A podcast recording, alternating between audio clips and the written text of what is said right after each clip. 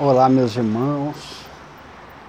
Nesse momento em que nós comemoramos hoje o Dia das Mães, quero dedicar a todas as mães muito amor, muita alegria, muita saúde. Todas as mãezinhas possam receber essa vibração de gratidão e de amor. Um beijo para minha mãe lá em Uberaba. Um beijão para minha sogra, minha sogrinha querida, para minha esposa, mãe da Natália.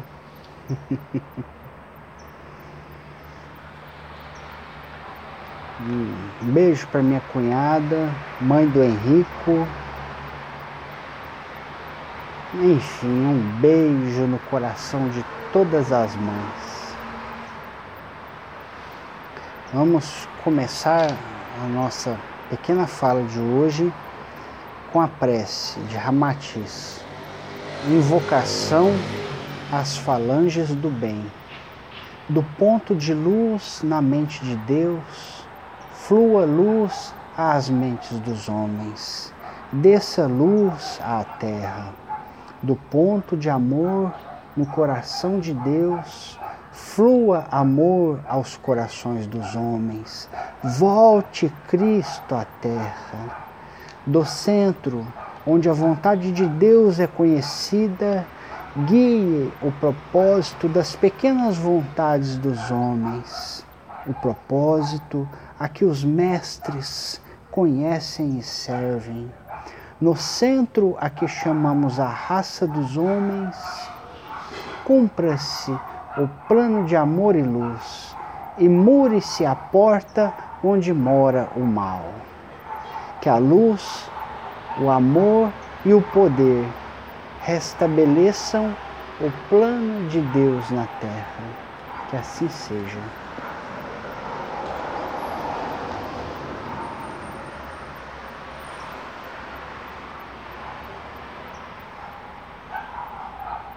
Quando a gente falou que envia todo o nosso amor, toda a nossa gratidão a todas as mãezinhas, a gente inclui aqui a mãezinha de Jesus, aquela que foi a mãe de Jesus há dois mil anos aqui na terra, Maria de Nazaré.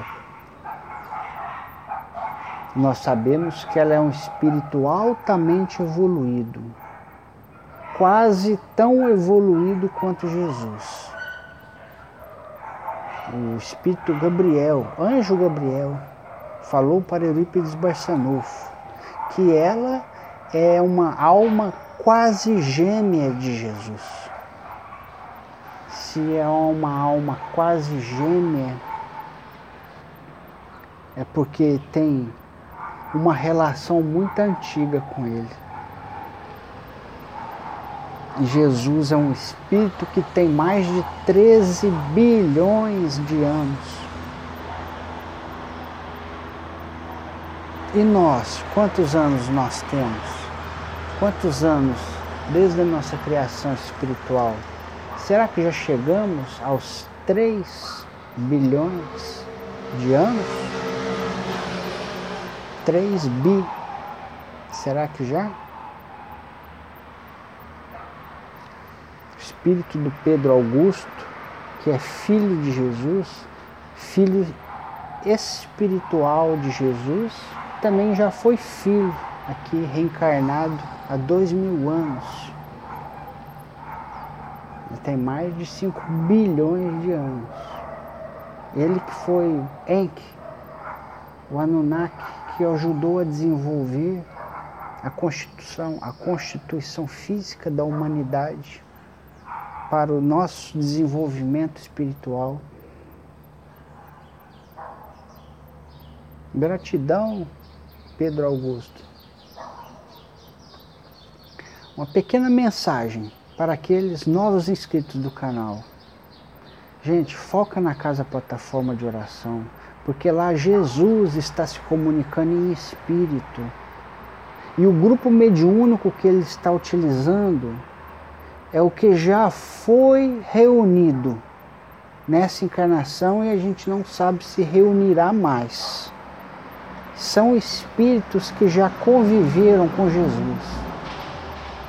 Pedro Augusto já foi filho de Jesus. A Sabrina, que é a alma gêmea do Pedro Augusto, também foi filha de Jesus há dois mil anos.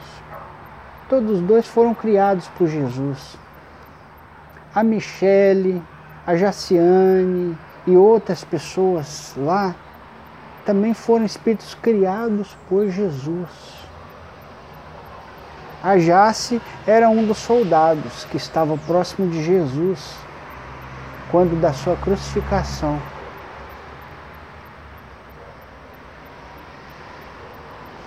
Mas é um espírito filho dele. Dona Sônia, encarnação do profeta Jeremias. Todos lá têm um compromisso, meus, meus irmãos. Tem as duas Julianas. Uma Juliana foi Maria Madalena. A outra Juliana foi a esposa do apóstolo Pedro. Ah, mas o apó... foi a esposa do apóstolo Pedro, só falta dizer que o apóstolo Pedro também está lá. Está lá, está lá e Jesus está utilizando ele lindamente, profundamente para trazer mensagem para nós, para nossos corações endurecidos. É o Maicon, é o médium Maicon, marido da Juliana, é o apóstolo Pedro, com a mesma humildade do apóstolo Pedro de dois mil anos, veio ele agora também. Para dar essa lição de moral no nosso orgulho. Tá bom. Uma mensagem que eu que eu tenho trazer hoje, meus irmãos, é que há pouco tempo, num, num vídeo, Resposta a Cleópatra, eu falei dos ataques que eu venho sofrendo, das calúnias, das difamações, mas os meus familiares não se abalaram com isso, de jeito nenhum. Nós nos amamos muito nós nos cuidamos, nós confiamos uns aos outros. Eles me, conhecem, né? Os da rua não me conhecem, aqueles que caluniam não me conhecem. Pensam que conhecem, mas não conhecem. Meus familiares me conhecem, têm confiança em mim. Nós somos muito queridos, assim como eles são do nosso coração. Tem alguns caluniadores que, que se acham grandes, se comportam como grandes árvores, deixam a sementinha da calúnia soltar-se sozinha do galho e deixa o vento levar a calúnia, porque o vento leva em silêncio e ninguém fica sabendo que aquela sementinha saiu daquela árvore. Aí que eles se enganam. A espiritualidade sabe de tudo. E a, as próprias pessoas que recebem a informação da, da calúnia sabem de onde vem a sua origem. Eu sei. Ninguém me falou nada. Eu sei. Eu não tenho nada contra essas pessoas que, que me caluniam por odiar o trabalho que eu estou desenvolvendo agora, que é esse trabalho em prol de Jesus na casa plataforma de oração.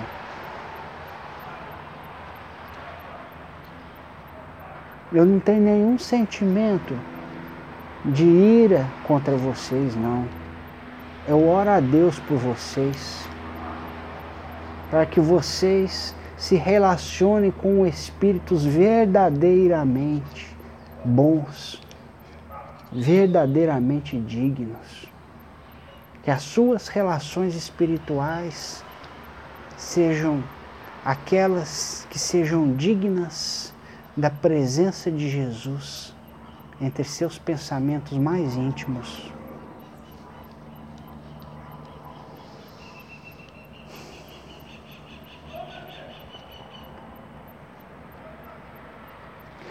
Meus amigos, quando eu quando eu vejo algum amigo que não conhece sobre a história da Casa Plataforma de Oração, sobre os ensinamentos que a equipe de Jesus e Jesus tem trazido da Casa Plataforma de Oração, e eu percebo que ele, que esse amigo, esse conhecido tem capacidade de compreender tudo, eu imediatamente eu passo. Eu passo, eu informo.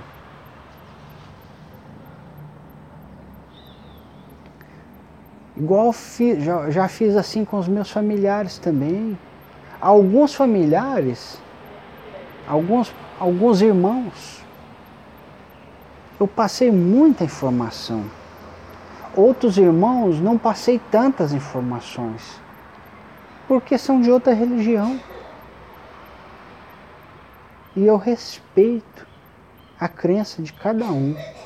Jamais, jamais eu intenciono que qualquer pessoa, seja meu pai, minha mãe, meus irmãos, amigos, colegas, mudem de crença acreditem no que eu estou falando. Não. Aqueles que tiverem de acreditar vão acreditar. Aqueles que tiverem de compreender o trabalho de Jesus vão compreender. Tiverem de compreender o meu trabalho vão compreender.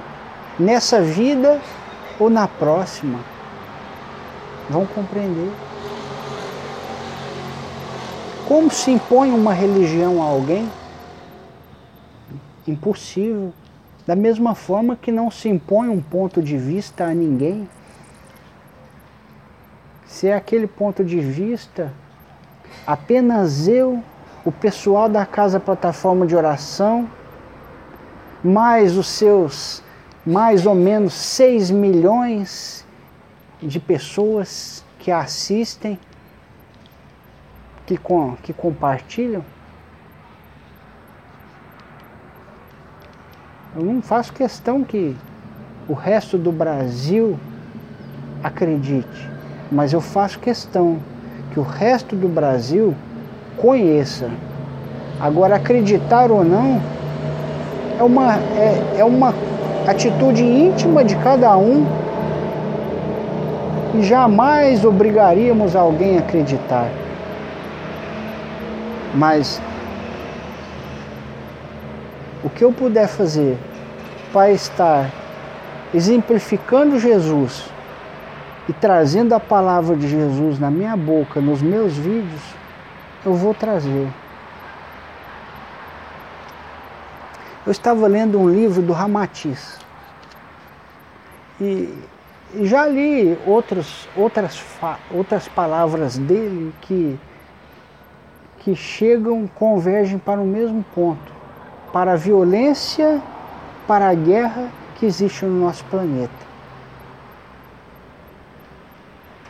E ele fala assim para a gente que enquanto nós estivermos sacrificando os animais indefesos, fazendo verter o sangue dos animais indefesos, a, vi a violência e a guerra no seio do ser humano nunca vai terminar. Olha que palavra forte. Eu tenho certeza que quase 100% de quem assistir esse vídeo, nesse ponto vai discordar. Porque Ramatiz fala para gente da importância da gente evitar a ingestão da carne. Sendo que o próprio Chico Xavier, já lá no Pinga Fogo, falou a importância de comer a carne. Sim, naquela época, nos anos 70 do século passado, a pobreza era muito grande, o Brasil estava se construindo. A pobreza ainda é grande. A, a, a dificuldade financeira da gente comprar o nosso alimento aumentou agora com a inflação, eu sei disso. Mas antes ainda era pior. Então o Chico Xavier nunca poderia ir contra uma aptidão natural do Brasil de produção de proteína animal. O Brasil tem essa aptidão agropecuária natural pelos vastos campos rurais que possui. E eu não quero mudar o mundo, não quero mudar o Brasil, não quero te mudar para separar de comer carne de uma hora para outra. Mas eu sei que essas gotas de luz que o Ramatiz vem trazendo, e assim como outros espíritos vêm trazendo, com o passar dos tempos, vão fazendo com que a gente se toque e a gente se transforme. Porque a verdade tem essa capacidade transformadora, renovadora dentro da gente. E o que ele fala é verdade. Veja bem como ele fala. Enquanto houver derramamento de sangue animal, nós, pela lei de causas e efeitos, teremos o nosso de derramamento de sangue sendo vertido na mesma proporção que causamos o derramamento dos sangues dos animais inocentes. Quantos milhões de, de gado, de cabeças de gado que nós que os nossos frigoríficos abatem todos os anos no mundo inteiro e no Brasil? Quantos bilhões de cabeças de aves que os nossos frigoríficos abatem também?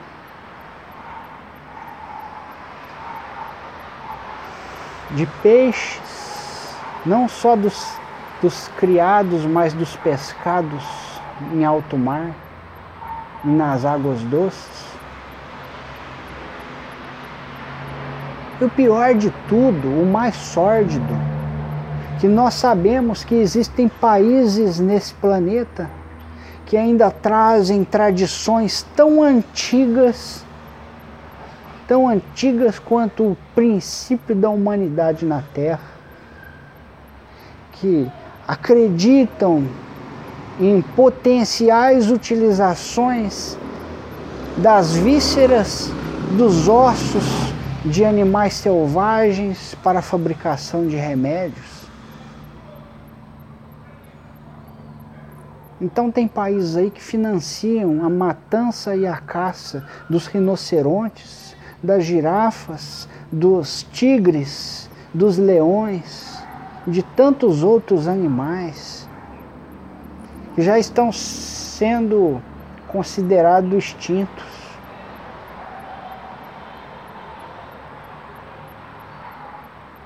Existiu baleia azul no nosso planeta até algumas décadas atrás, agora já dizem que não existe mais a baleia azul, que era o maior de todos os mamíferos depois dos dinossauros. Depois da idade dos dinossauros, entre os mamíferos, a baleia azul era o maior de todos, podia alcançar mais de 30 metros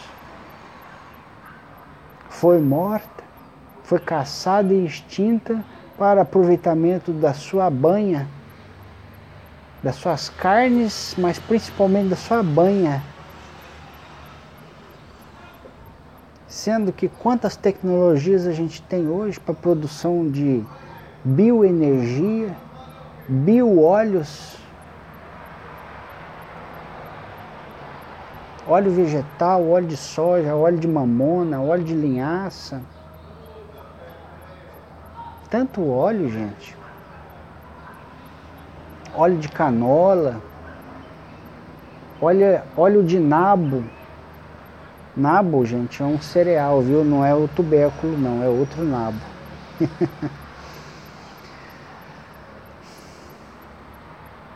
e também, o, e também os óleos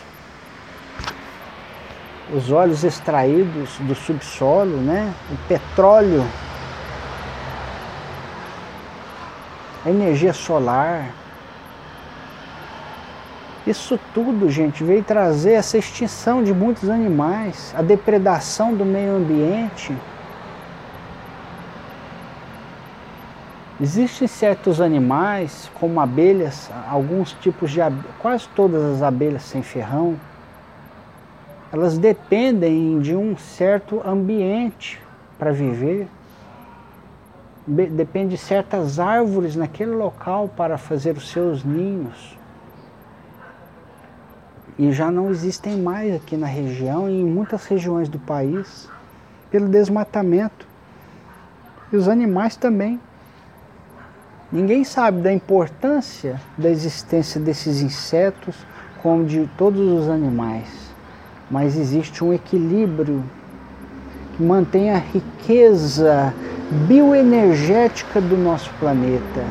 Quanto mais riqueza bioenergética e diversidade o nosso planeta conseguir conservar, maior será o potencial e a riqueza espiritual.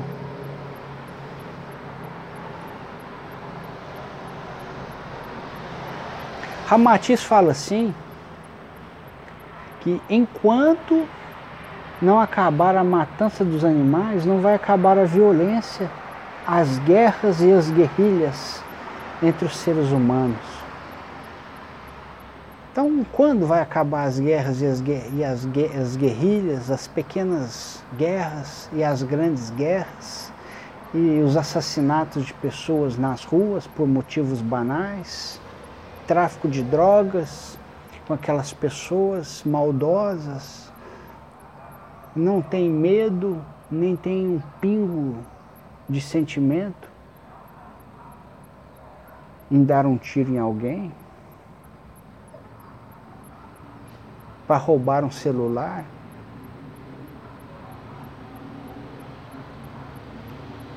Se, se o bem da humanidade depender, a humanidade parar de comer carne, como ficou muito explícito nos ensinamentos do Ramatiz, eu tenho para mim que a humanidade não vai parar de comer carne por si só, de, de jeito nenhum que é pela falta de espiritualização, enquanto não nos conscientizarmos de que o animal tem um espírito e que esse espírito está em evolução e que um dia chegará a ser um ser humano como nós. Nós não teremos força e capacidade para respeitá-los. Pois é. E a lei da evolução espiritual é assim: o ser humano evoluiu espiritualmente de uma ameba, de um ser unicelular.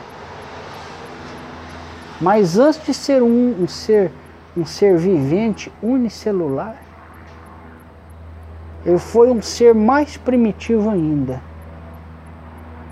ligado a uma fagulha energética, uma fagulha elétrica, mas já era um ser vivo. Isso é a criação de Deus. Quando se diz que Deus criou o homem simples e ignorante, simples e ignorante não significa que você já nasceu no formato, foi criado em espírito no formato do seu corpo atual mas foi criado há bilhões de anos atrás, talvez em outro planeta, por um ser espiritual que já havia alcançado a evolução espiritual, capaz de criar seres vivos, criar espíritos. E esse ser espiritual te criou. E um dia, na evolução do universo, na evolução universal, com o passar dos tempos, você, depois de criado em espírito simples e ignorante, conseguiu evoluir tanto até chegar ao ponto de ser uma ameba, um ser unicelular. E depois dessa caminhada longa, você teve mais uma caminhada longa de bilhões de anos, mas não muitos. Três, no máximo quatro. Não tanto cinco quanto o Pedro Augusto lá da Casa Plataforma. Ele é um dos espíritos mais velhos que já pisou a Terra até hoje.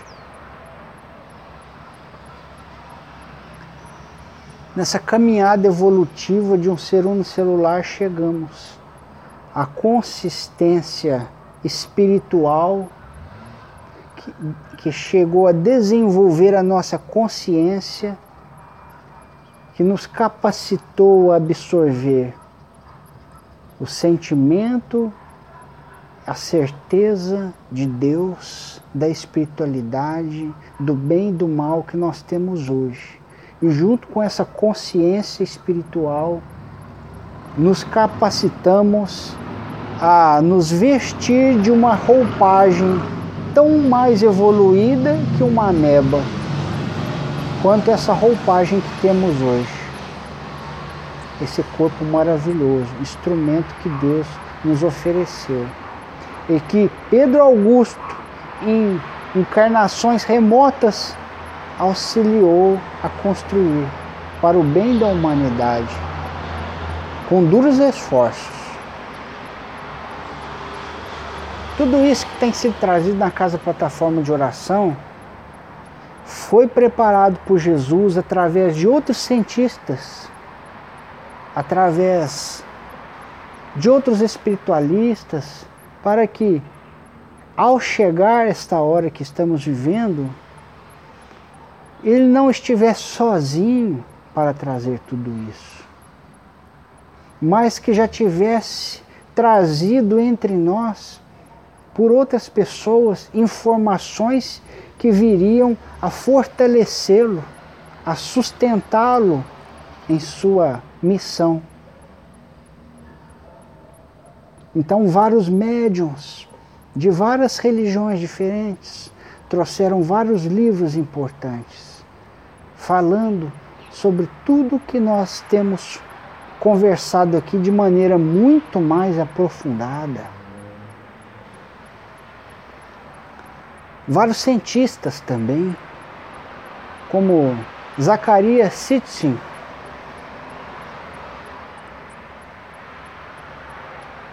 Teve um outro cientista também que teve aqui no Brasil, foi entrevistado pelo Jô Soares, foi entrevistado no, foi, no, foi entrevistado no SBT também,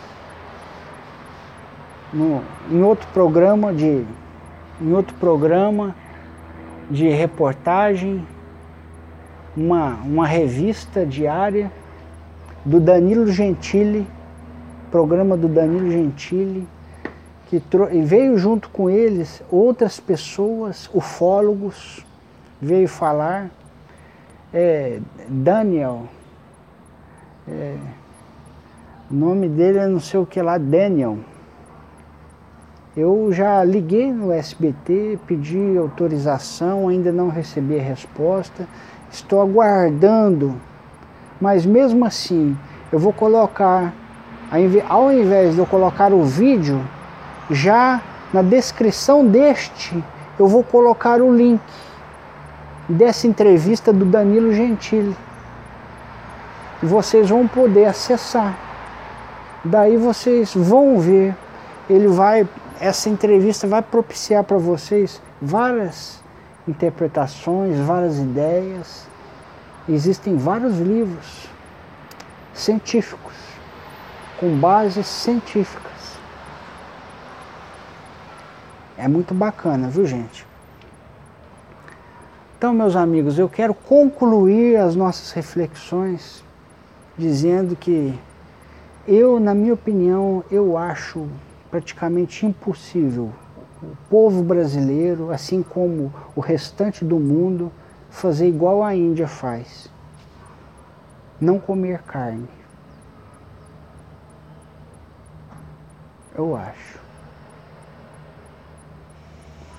Porque a própria ciência aqui tem, tem afirmado o contrário para as pessoas.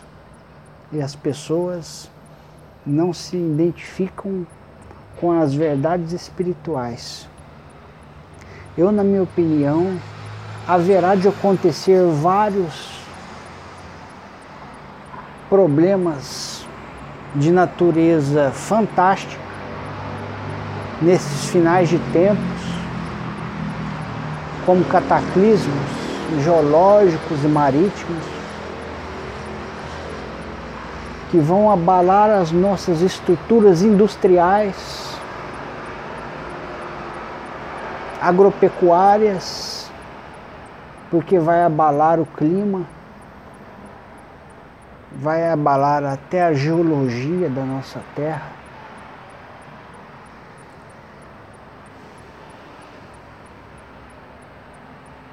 Muitos animais que são criados exclusivamente para a matança poderão morrer por desastres naturais, assim como muitos seres humanos vão morrer por desastres naturais.